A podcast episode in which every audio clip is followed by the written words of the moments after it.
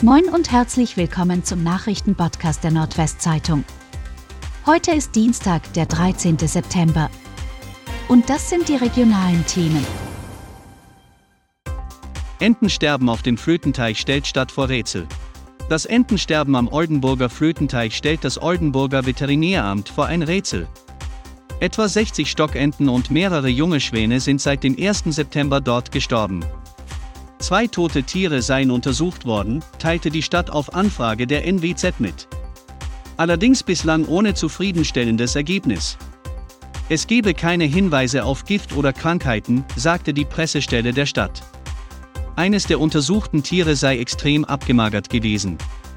Die Stadt lässt weitere Vögel untersuchen und hofft darauf, dass die Ergebnisse Klarheit geben. Passanten hatten der NWZ am Montag von dem Vogelsterben berichtet. Sie hatten beklagt, die Stadt würde sich nicht darum kümmern, die Kadaver zeitnah zu beseitigen. Ein Drittel der jungen Störche sterben an Vogelgrippe. In der Wesermarsch ist etwa ein Drittel der jungen Störche an der Vogelgrippe gestorben, schätzt der Experte Udo Hilfers. Er bezeichnete die Folgen der Epidemie für die Störchenpopulation als mittelschwere Katastrophe. Offen sei, ob sich die Störche im Nordwesten durch den Kontakt mit anderen Vögeln infiziert haben oder den Erreger schon in sich trugen, als sie aus ihrem Winterquartier nach Deutschland zurückkehrten. Ungewöhnlich sei es laut Hilfers, dass ausgerechnet im Sommer so viele Tiere verenden. Auch wenn die Vogelgrippeviren für Menschen nur in großen Mengen gefährlich sind, warnt das Veterinäramt davor, tote Tiere anzufassen. Pferdehalter kritisieren Förderbedingungen für Wolfschutzzäune. Nach Wolfrissen in den Regionen Friesland und Ostfriesland steht die Richtlinie Wolf des niedersächsischen Umweltministeriums in der Kritik. Tierhalter, die Präventivschutzzäune um ihre Herden errichten wollen, können dafür laut der Richtlinie finanzielle Förderung beantragen. Dies gelte allerdings nur, wenn in einem Umkreis von 30 Kilometer mindestens drei Tiere derselben Art von einem Wolf gerissen worden sind.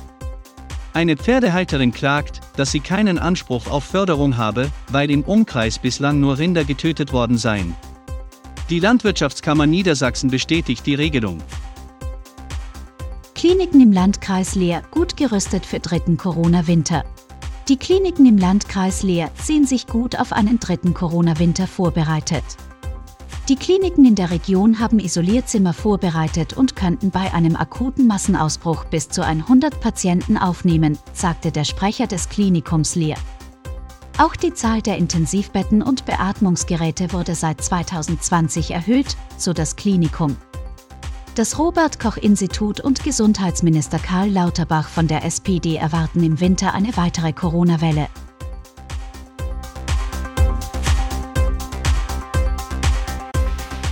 Und das waren die regionalen Themen des Tages. Bis morgen!